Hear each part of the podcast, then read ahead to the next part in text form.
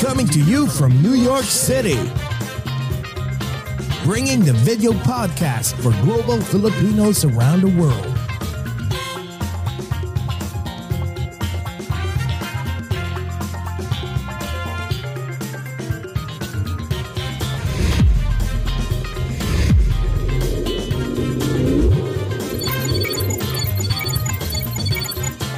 Watch and listen as we speak and get to know different celebrities, icons, influencers, and inspiring people. Join Jesse Dang and Jay Katz as they talk about anything and everything while bridging the gap between Filipinos of different generations and genres of choice.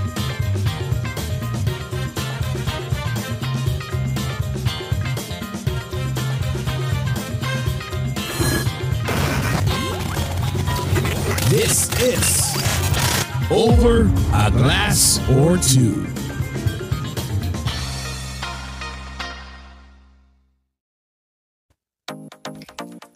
Hello, hello! Hello, kumusta? Kumusta ka, Jekas? Kumusta po kayong lahat? Jekas, ano na? Ano? Sobrang lamig ngayon dito sa New York. Sobra. Grabe. Ay, masaya naman at umaandar ang heater. Yun lang, magpasalamat sa tayo kasi sobrang lamig po dito sa Brooklyn, New York. I know. Malapit na. Like in a few weeks. My God, springtime na po dito sa East Coast. Maraming salamat, Diyos ko, sa lahat ng mga nanonood at nakikinig. So anyways, good morning, good evening, good afternoon po sa lahat ng mga nakikinig sa buong mundo, especially po sa Pilipinas at sa aming Tourist USA at sa mga TFC subscribers, iWantTFC, FYE Channel in Kumu, at sa mga pasahero ng Jeepney TV. Jekas, ikaw naman, go! At good morning naman po sa lahat ng mga Filipinos and non-Filipinos in different time zones, in different dimensions, in different continents, in different galaxies, in this whole wide universe! Universe! My God! Alam mo, Jekas, sobrang... Oh, God. I am so excited, diba? Na sa ating special guest for this morning kasi... Naku naman, sikat na sikat yan. Sa Pilipinas, hindi lang sa Pilipinas, pati sa US, di ba? Ang dami. Tapos meron pa silang New York concert na malapit na. Ayan, following so, na sila. I know, diba? Hindi na po kami magpapatagal-tagal. Ano yun? Papatumpik-tumpik yun. Paligoy-ligoy. Magpaligoy-ligoy pa, yes. Sige pa, introduce ko na ang ating special guest for this morning. Ayan. Kilig is the word for this morning as we get to know a cool, young, handsome Filipino pop band based in Bulacan, Philippines. They have released several songs that has touched the rock emo heartstrings of the Filipino people like Hindi Tayo Pwede, Hatid, Anghel, Dulo, and Di Panghabang Buhay with Moira. They also have released their latest EP last 2023 entitled Back Home. Ang ganda nitong song na to.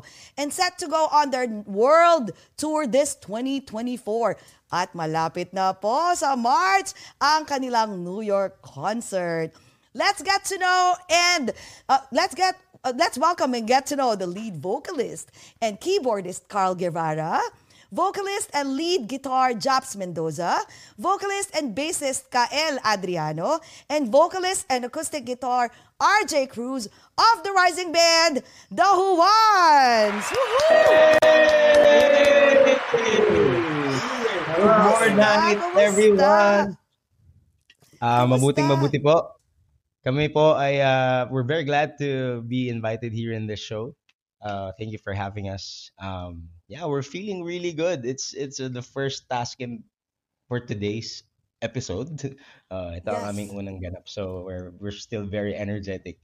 Buti naman, hindi yung gabi na tipong lasing na. Diyos ko. Salamat ha kasi gumising kayo ng maaga. So hindi, meron talaga silang mga gigs. Sobrang busy sila. Ready sila ganda ng mga forma. So proud of you guys. Yung journey ninyo, pag-uusapan natin yan. Especially, syempre, ang world tour nyo. No? Pero bago ang lahat, kailangan muna na tayong mag-toast. Ayan. Anong iniinom nyo ngayon? Coffee. Anong iniinom nyo ngayon? Anong coffee yan? Ay, coffee. Black coffee. Kape. Sa akin po ay salted caramel. Wala namang vodka yan, di ba? Or Baileys. Bawal. Ayan, kapeng barako. Anyways, sige, welcome namin kayo. Salted water. Salted water. Wow. Mamaya pag-usapan natin yan. Sige, welcome muna namin kayo. Okay. sasambayan ng Pilipinas po at sa aming Dearest USA. Guys, let's welcome, my God, ang pinaka-famous at inaabangan yung lahat, The Juans! Welcome to Over a Glass or Two. Cheers, guys! Cheers, guys! Cheers! Cheers! Cheers! Mm. Cheers. Ayan, dapat magtinginan daw sa mata kasi bad, sasabihin ko ba dito, bad sex daw. Pag hindi nagtinginan sa mata, so magtinginan sa mata. Yes, magtitigan. Yes! Okay. O yan, mag-ano tayo? Picture taking tayo, guys. Sige, photo op tayo, tapos start na tayo ng kwentuhan. Okay, go. 1, 2, 3. Ayan. Nako, excited na kami. Salamat talaga. At pinaunlakan nyo kami. Diba, para mag-guest kayo dito sa aming munting podcast dito sa US. Guys, my God. So introduce yourselves nga sa mga taong, yung mga hindi pa nakakilala sa inyo dito sa US. I-introduce nyo po ang inyong mga sarili. Yo, hello po sa inyo lahat. Muli po kami ng The Juans. Ako po si Carl. Ako po si Kael. Ako po si Japs. And ako naman po si RJ. And we call ourselves The Power Rangers. Oh, Power Rangers. Wait, may question ako. Wait, asan si Juan? Oo nga, bakit daw? The Juan? Bakit The Juan? Di mo ba kapag ka ina-address ng mga Filipinos, we call them Juan de la Cruz. Yes. So ang bawat ordinaryong Pinoy, usually when we're addressed generally, sinasabi natin, oh, ayan si Juan. Pero commonly po, pag ginagamit yung Juan, medyo negative yung connotation, di ba?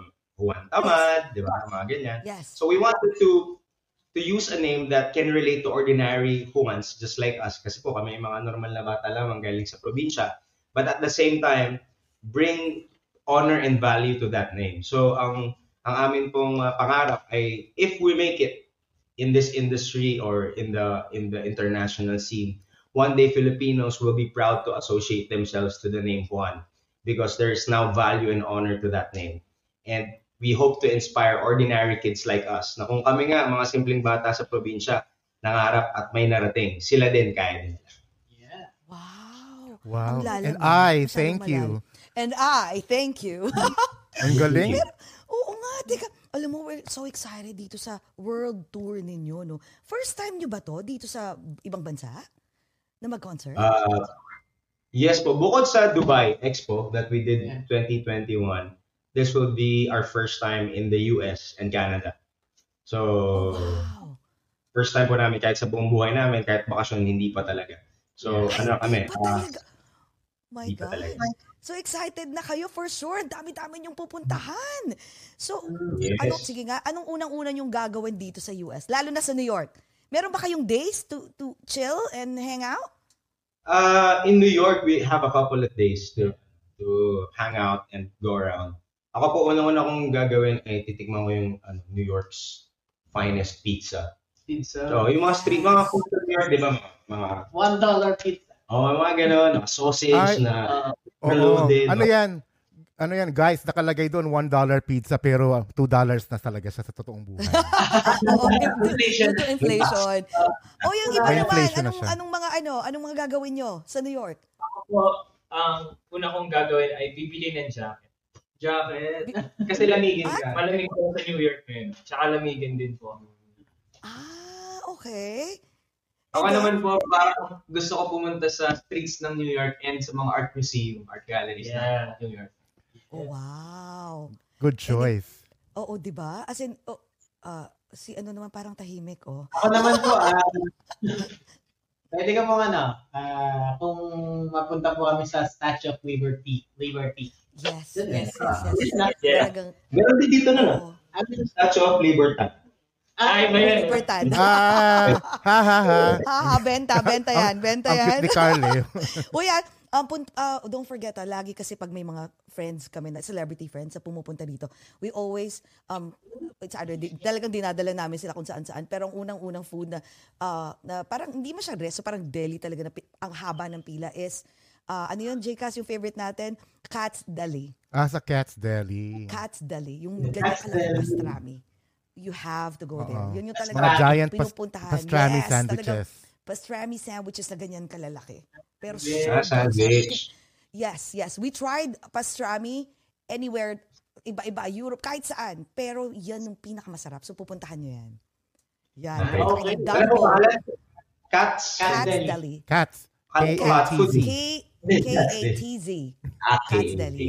Tsaka Dumbo, Brooklyn, pupuntahan nyo. Ako, dami-dami. Di ba, i-message ko si Nicole yung mga places na pwede nyo puntahan. Yan. Ito rin yung po kami.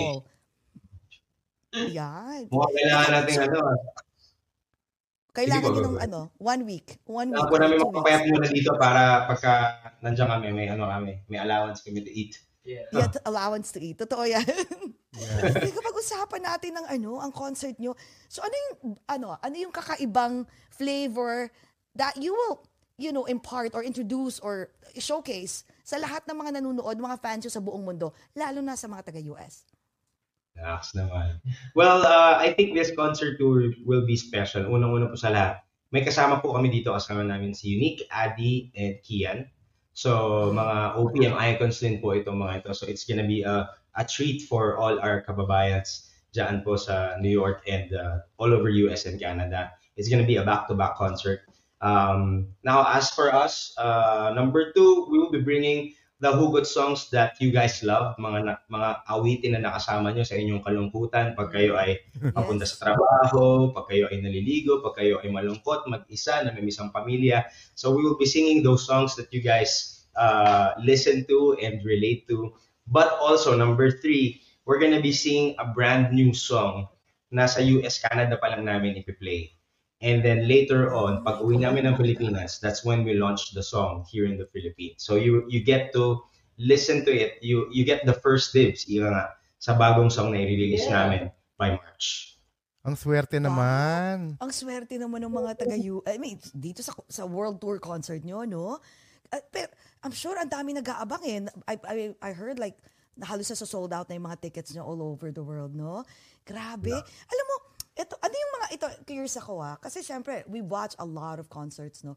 So, ay, sabi nyo nga, yung mga hugot songs nyo, ano yung gusto nyong baunin ng mga, yung mga new fans nyo, at saka yung mga fans nyo na, existing fans nyo na dito sa US, ano yung gusto nyong mga baon na pwede nilang iuwi pag uwi nila sa bahay? Una, in terms of how we want them to be ready for the experience, we want them to be connected to their real emotions.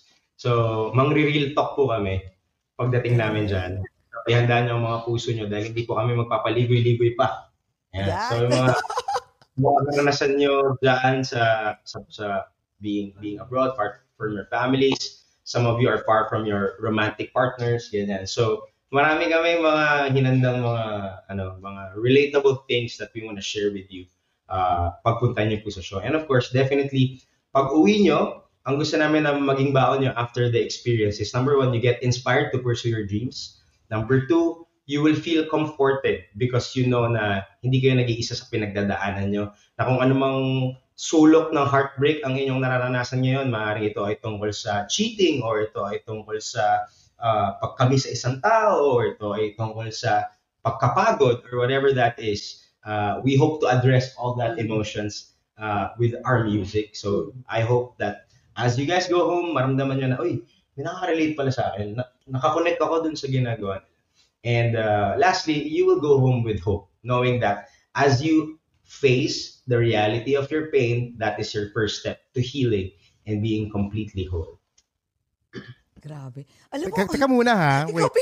Carl, ilang taon ka na? Kasi parang you're an old soul eh. Parang ang galing mo mag-TED Talks eh. Ano na po ako? 72. Ganun. Sabi ko pa, you look like 22. You look so great for 72 ha. Grabe ha. Wala pa ba mga rayu-rayu mo na masakit? At saka, ang gusto ko pala malaman, kasi you're speaking about emotions, di ba? I listen to your discography or your songs. Tapos talagang emo na emo, pop rock, emo talaga siya, halos lahat. At saka, masakit sa damdamin. Ang gusto ko malaman is, lahat ba kayo, bawat membro ninyo, mga emotero din ba talaga kayo sa buhay ninyo, sa personal lives nyo? Mga drama, may mga hanas, gano'n. I think it's a mix of our experiences and mga kwento po ng mga friends namin, yung mga nababasa rin po namin comments sa social media. Doon po namin kinukuha yung inspiration. Yes. mga relevant stories po, ganyan. Hindi kaya po pag may chismis kayo, sa amin yun na lang po ikwento para magawa namin. Sige, sige. Ang ano din po, kasi, dahil po kami ay nasa showbiz, well, kami yung mga una nakakasagap ng mga balita, kaya nagagawa namin agad na. I guess, because we are sensitive.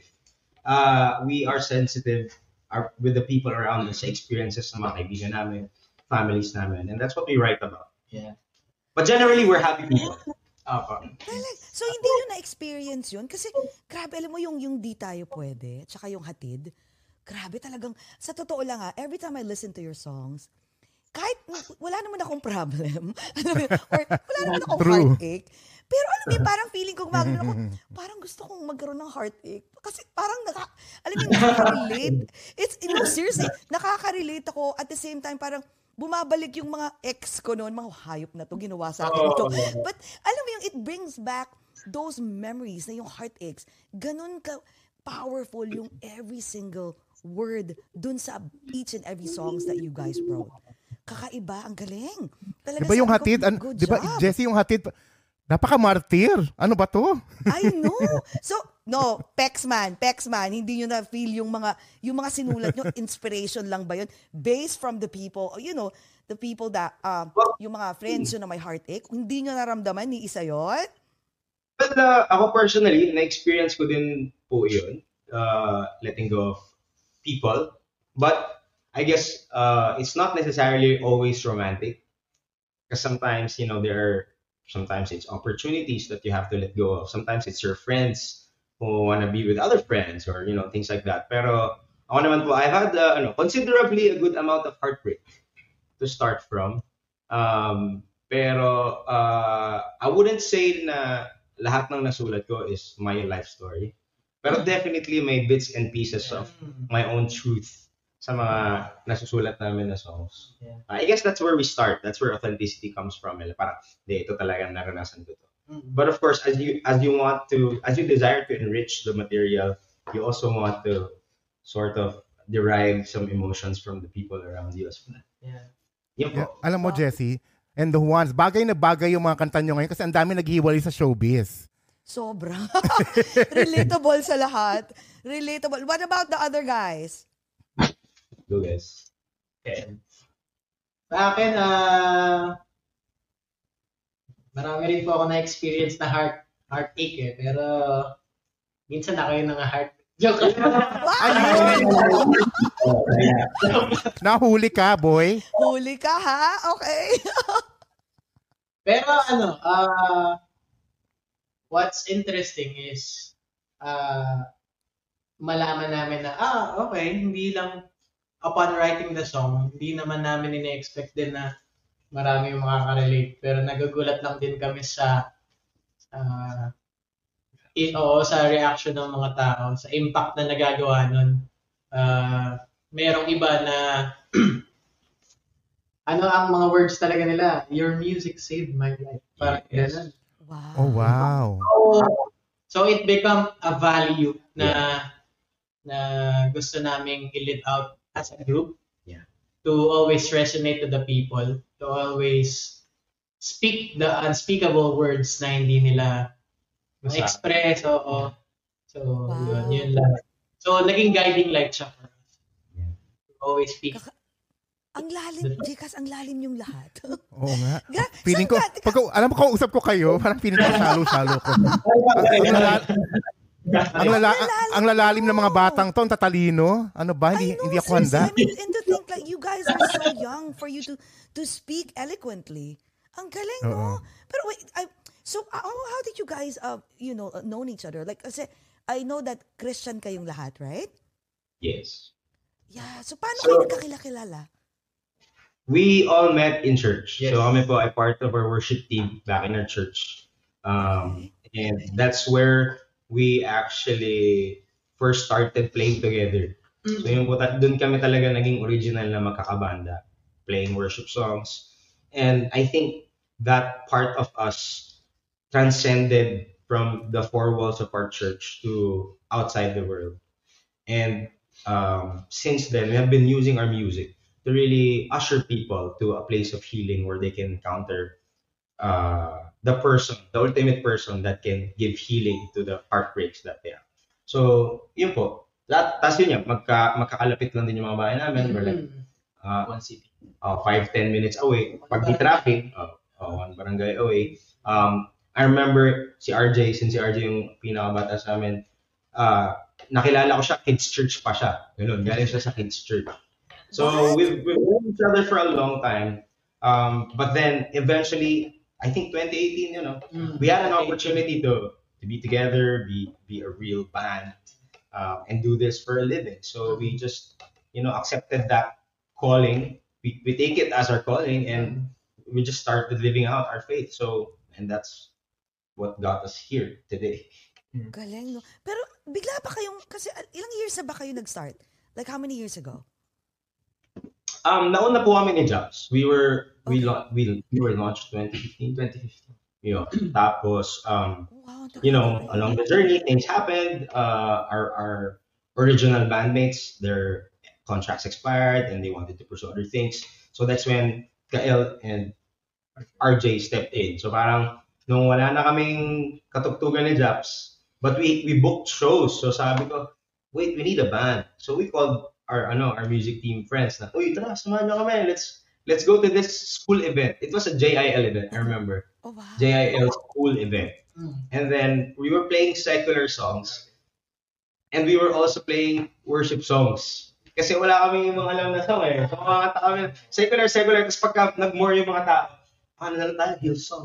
Ganun yung lineup namin. So it was really, we were really that candid and raw, I guess. During that time, but 2018 was the marker of the defining moments, I guess, of our lives and our career. So, kayo ba, the Juans, along the lines of your career, may balak ba kayong mag-release ng all worship songs na album or EP? Yeah, we actually did during the pandemic. So we were praying, how can we serve the community now that everyone is in lockdown? So I remember yung manager ko namin, si Boss Vic, asked me to write a solidarity song, something that will comfort the nation, something that will give hope to the nations. And we wrote Manalangin. So it's encouraging everyone to pray. Ganyan. And because of that, that was the jumping board of our worship series. Wherein, para every month ba? Or every week? We started releasing our original worship songs that we wrote. Oh, Yaka, Ikaw Misabi. So these are the songs that we wrote for our church lang, as a local church. Wow. Okay. We wrote songs and then we shared them online. It wasn't really a formal release, but it's more of a YouTube upload and there's a worship playlist now there. But also, I feel like right now, our calling is specific to relating to ordinary ones. And we know that we've been set out so that we can relate to the people outside. And the tool for that is our music. So we're not discarding the idea of writing worship albums, maybe down the line. But for now, it's clear to us na yung calling namin is to go to the darkest places of the world and be a light to those areas.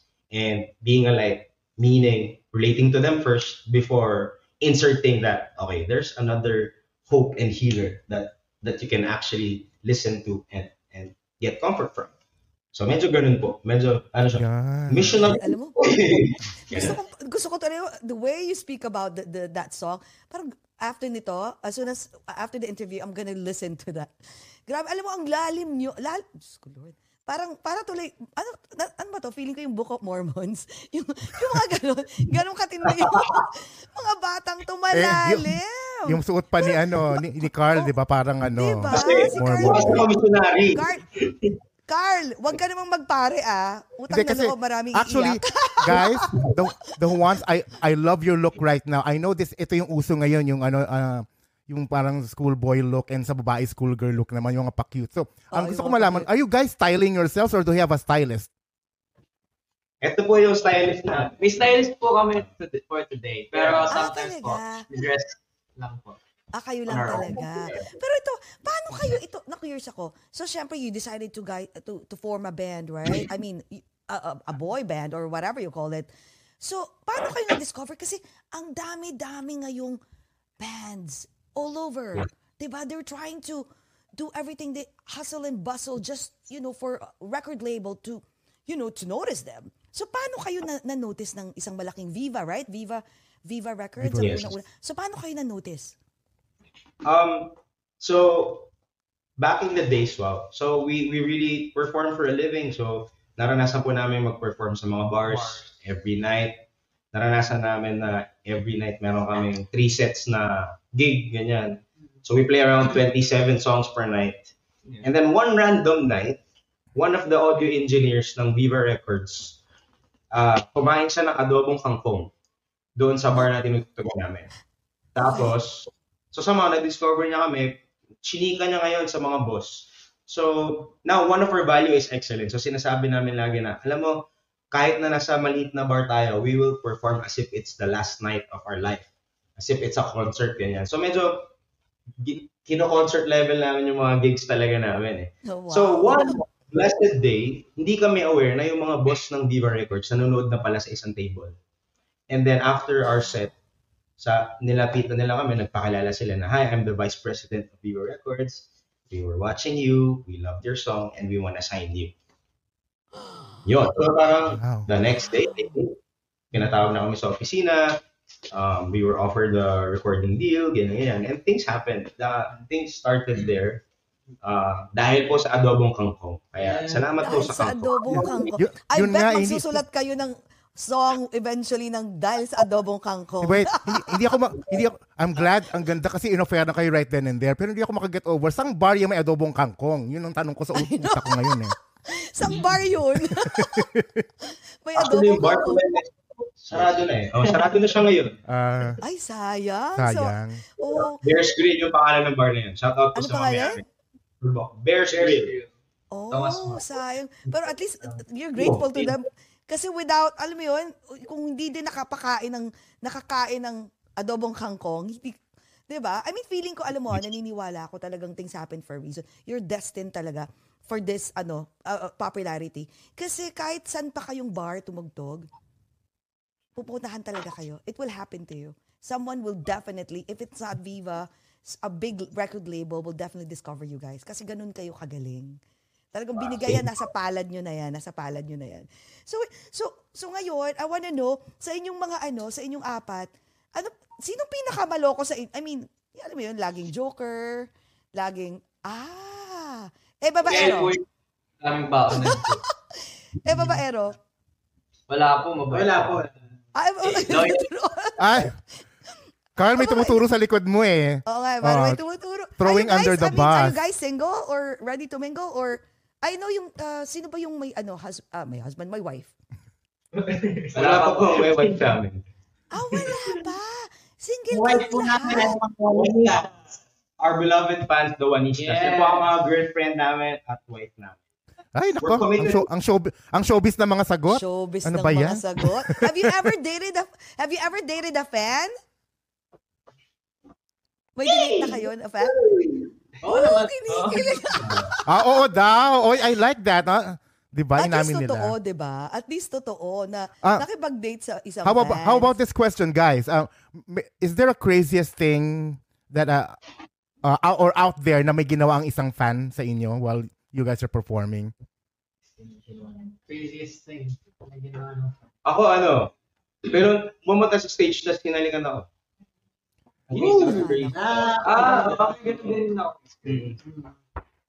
Akala ko hindi napigilan ni ate. Bratas tinapon sa inyo.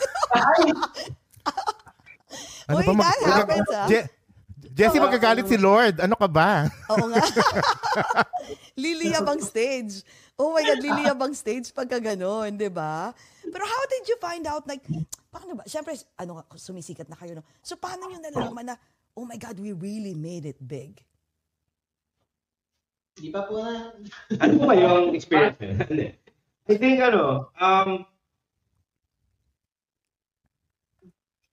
Parang for us po, it's still a work in progress. Parang hindi pa po namin siya masabing big. Pero we're grateful for what we've accomplished and what we've achieved. Pero for now, parang We're happy with where we are now, but we're definitely looking forward to the potential that God has promised us. I guess that's where we are mentally. Pero I guess we started breaking out. We felt like we were breaking out when 2019 to 2020 during the pandemic, in transition na yon nung pa-lockdown. Doon kasi sumisigat yung mga songs namin na hindi namin alam bakit. So people started listening to our songs, and then there was clamor around it. But nung pandemic, syempre everything stopped, di ba? Yes. Pero we kept going. So nangyari, we have a small studio back in Bulacan. Doon kami nagstay lahat. We started going all out online, everything. We perform online, we do shows online. We upload content every day. So diligence lang po talaga. And then surprisingly, brands starting coming in. So we started booking endorsements, and that sort of sustained us or equipped us, gave us resources to keep on investing on gears, production materials. And surprisingly po, in the time where everything is shut down, that's where we started rising up. So it was pandemic actually na nasusurprise kami. It was our first big endorsements, multiple endorsements coming in during the pandemic. And that's where we felt na, okay, this is probably something we're called to do. So, karirin na natin to kasi ayan na. So, yun po, doon namin na feel, okay, this is work. And we are now part of the industry. Like, we are in the music industry. So, parang kumaga sa aeroplano, we felt like, okay, nag-landing yung aeroplano natin sa industriya. This is our new promised land, and this is what we have to work with and steward at the moment. Wow. Is there any changes na, yun ang nagbago, syempre, simula nung sumikat kayo? Nakakapag pumupunta ba kayo ng mall, tipong you can't go by on your own kasi may mga fans na, oh my God, The Juans! Maraming changes na nangyari? Wala pa naman po yata kami sa ganung level. May mga nakapag-level, pero wala pa naman sa mob level. Yeah, pero anong changes na individually? Di na po kami makapunta sa mall kasi budget. No, mas madaming budget ngayon. Ano ka ba? Hindi, the only time that they're going to the mall is pag may mall tour. Ano ka ba? Kasi sa mga sa mga tawag nito, sa mga handlers na pinapabili, yung mga ganong klaseng. Ato, curious ako kung hindi kayo The Juans right now, what do you think you guys will be doing kung hindi kayo yung sikat na, you know, boy band? Ako po, nagtatrabaho sa The Juans. Pero before I started sa The Juans talaga, nag-edit po ako ng videos for The Juans. So there's this series na meron sila na ako po yung isa sa mga editor. Yeah. Ako po siguro sa site po ako, sa construction site. Po kasi ako site engineer po ako. Wow. Oh, you're an engineer. Oh, wow. Yes, wow, mga career nyo O ikaw naman, Carl. Ako po siguro joke lang. I'd probably still be somewhere around entertainment pa din, maybe hosting or I can say that. Artista, pwede ka mag-artista. Yeah. So I did theater I did musical theater for 2 years. So before ako nagbanda, yun talaga yung ginagawa ko. And then when I graduated college, taking up music production, dun ko kinareer yung pagbabanda. So ikaw naman, Kael. Ako si Japs. Ako naman po. Si Japs. Sorry. Nalilito ako. Japs pala, Japs. Well, if hindi po ako The Juans ngayon, siguro po artist, like gumagawa ng paintings, ganyan, fine arts. Or siguro po scientist, ganyan. Mahilig po kasi ako sa physics. Wow. Physics? Grabe. Talaga naman pala, kahit walang The Juans, mag-excel talaga kayo. Sila? Mga creatives at saka mga matatalino, Oo, smart. And pero talagang meant kayo para dito. Did you guys ever fight? Wait. Ayan, yun din yung tanong ko. Sabay pa tayo. Nag-aaway kayo? Or, arguments, yung mga disagreements? Yeah, meron din po. Paminsan, like, Ganun po. Pero about work po, siguro, mga disagreements, ganyan. Yeah. Pag nagka-clash na po yung mga preference, ganyan. Oh. Pero nagiging, ano naman po siya, healthy conflicts. Yeah. Okay. Mga ganun. Hindi masyado sa mga personal, di ba? Hindi naman po. Hindi naman. We love each other genuinely as friends kasi naging magkaibigan muna kami bago kami naging workmates. So, I think yung mga conflicts namin really is more of yun nga, creative clashes or preferential or process-wise, how to approach a certain material or production, ganyan. So, mas work conflict-related, pero we never really had a fight na nagsuntukan kami or malalang tampuhan. Kasakit. Hindi po kami talagang ano lang. Regarding mga bibitampo. Yan, kami ni RJ, mga ganun. Bibitampo. Mga ano? Yan. Mga tampuhan, kunyari, di nayaya, ganun. Hindi ako nayaya sa kumain, di ako nayaya. Mga no-invite, ganyan. Mga mababaw lang. Mga simpleng, Tapos after that, do you guys talk about it? Like, or brush it off? Kasi, sa mga babae, maraming hanas yan eh. Alam mo yun, mag-gaslighting pa. Pero sa inyo, tipong after nun, brush it off, gano'n na. May hugot na naman. May hugot na naman si Jeffy. May hugot na naman ako. Okay, Juan. I'm curious. You're on your way. You already have achieved a stardom and you're going way, way above. So, maybe in 5 years from now, ano nakikita niyo pangarap ninyo sa banda ninyo, sa The Juans? 5 years from now. Ultimately, we're manifesting that we will get an opportunity to gain international exposure. Hopefully, play on international music festivals. Be recognized not just in the Philippines but in other countries, maybe Southeast Asia or even the international scene. Pero I guess in the bigger scale of things. Isa sa mga pangarap ko namin ay makapagpaaral kami ng mga simpleng Juan. Karoon kami ng parang scholarship foundation wherein we can really send some, kunyari, an artist who wants to go to art school na mabigyan namin siya ng pang-enroll, ganyan. Because we wanna really live out what we're trying to say na it's enabling a simple Juan to achieve their dream. So we wanna not just fulfill our dreams but we wanna be a channel of blessing para ma-achieve din ng iba yung pangarap nila. So, we're looking at, in the future, we're looking at, scholarship programs. We're looking at maybe developing talents also, maybe giving them breaks and producing shows for them as well. Because we're very hands-on with everything that we do.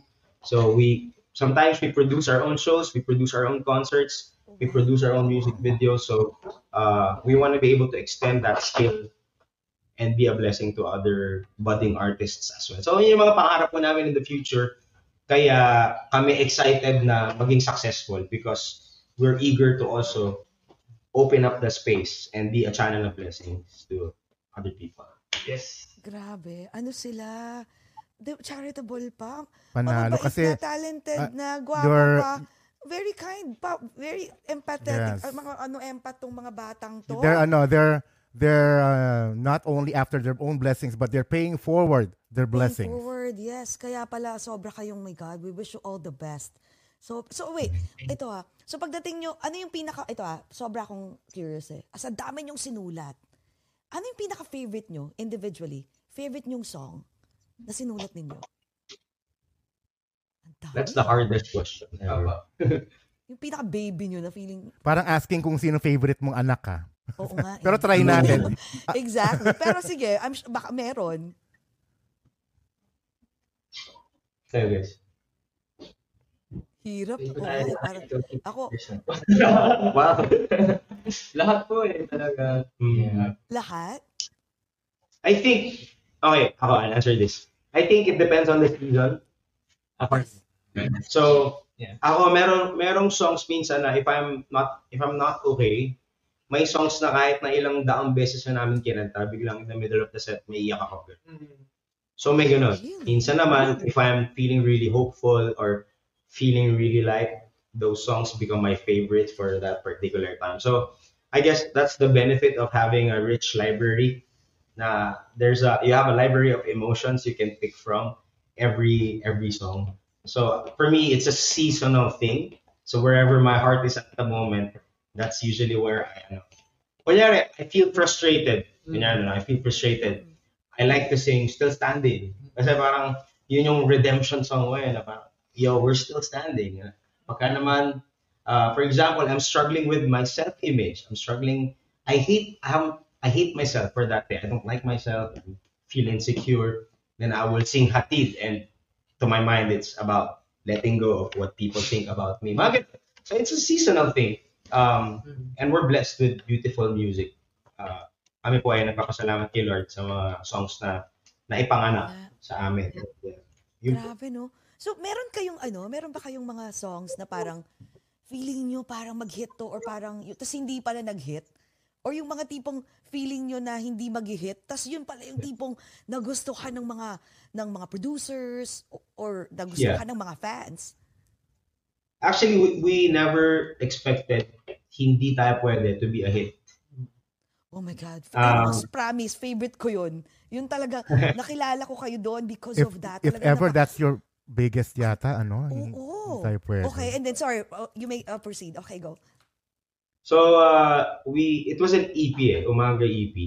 And then, syempre, may mga favorites kami, mga tinatayaan ka, kumbaga na songs. Pero sometimes, the least songs that you expect from, that's what yields listeners and following. So, I guess we live in a time where kahit na magmatalino ka, maging highly technical ka about it, highly marketing strategist level ka, the end of the day, you don't know really what songs people will resonate with. Marami po talaga siyang factors.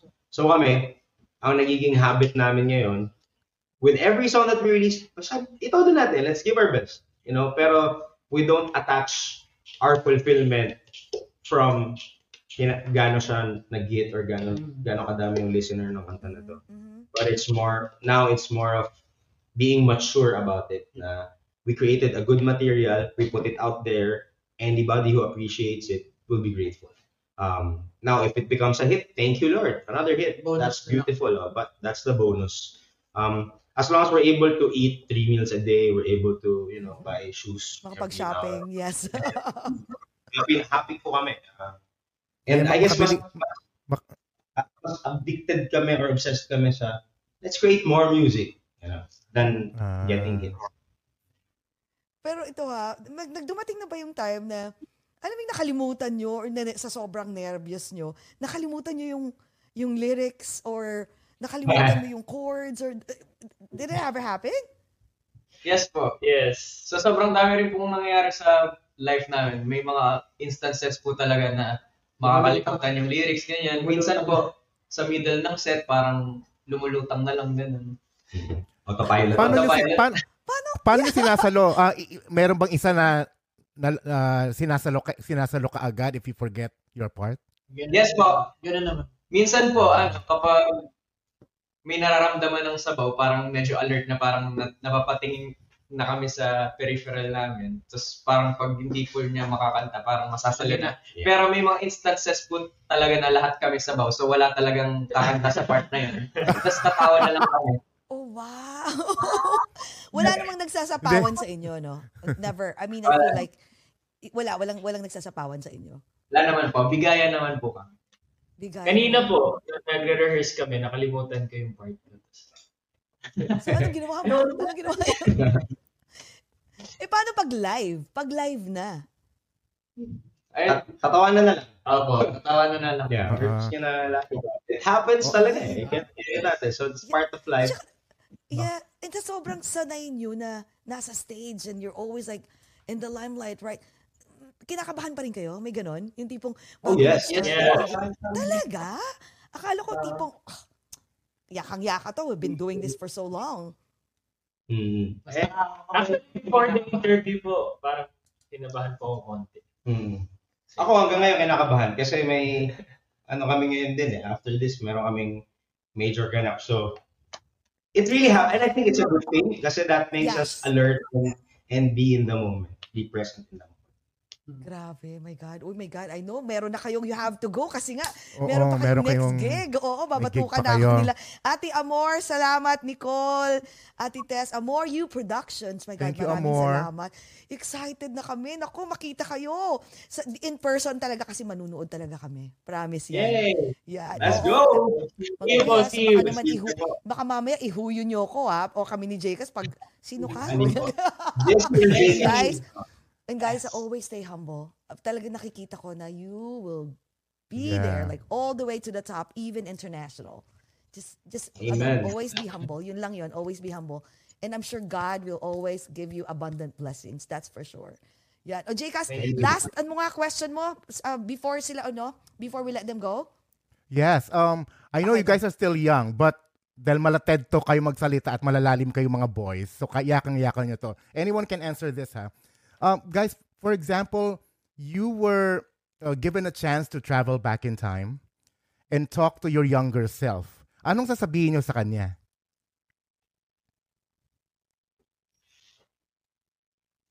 Kung ano sa answer is. Unahin ko na po. Ano na? Ah, sorry. Ako na po mauna.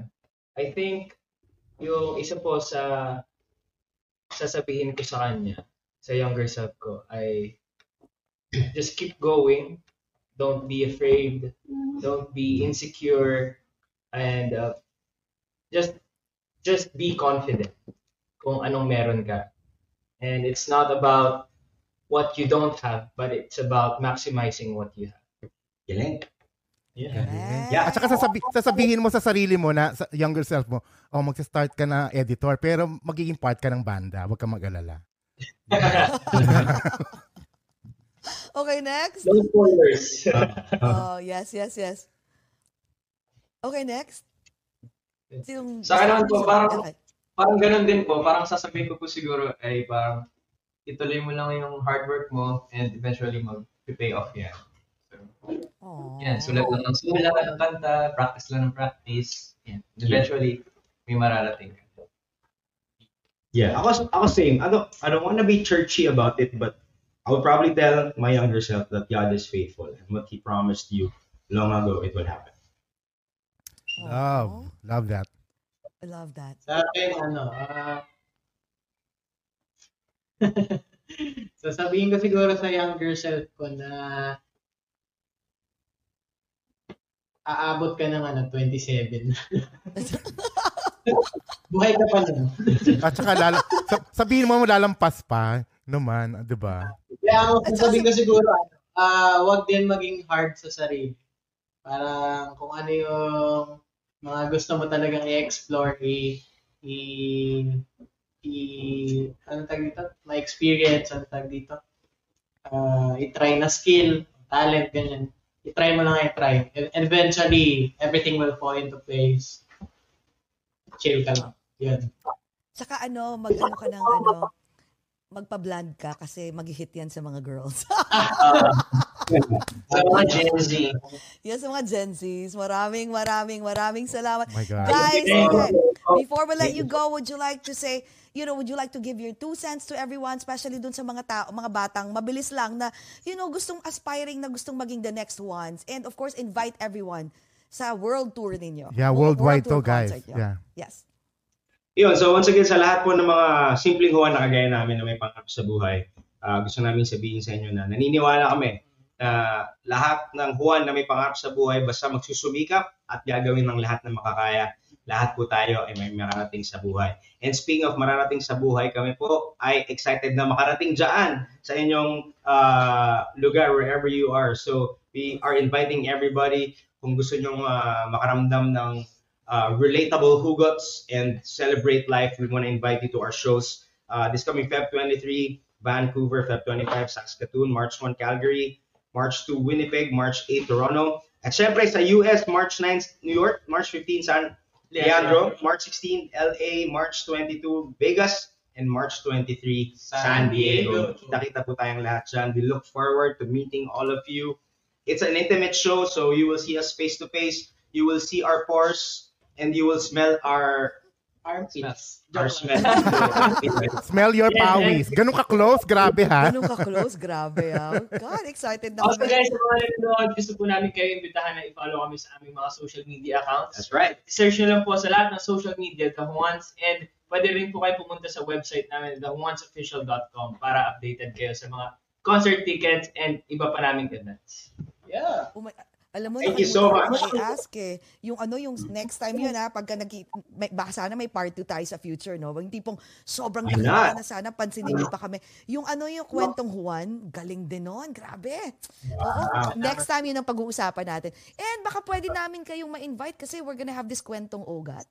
So, we need like, ano yun eh, mabilis lang na sender, was that a fan will send their story and then we'll read it and then kami, JCAS and I, and including our guest, will dissect and give our, you know, payo.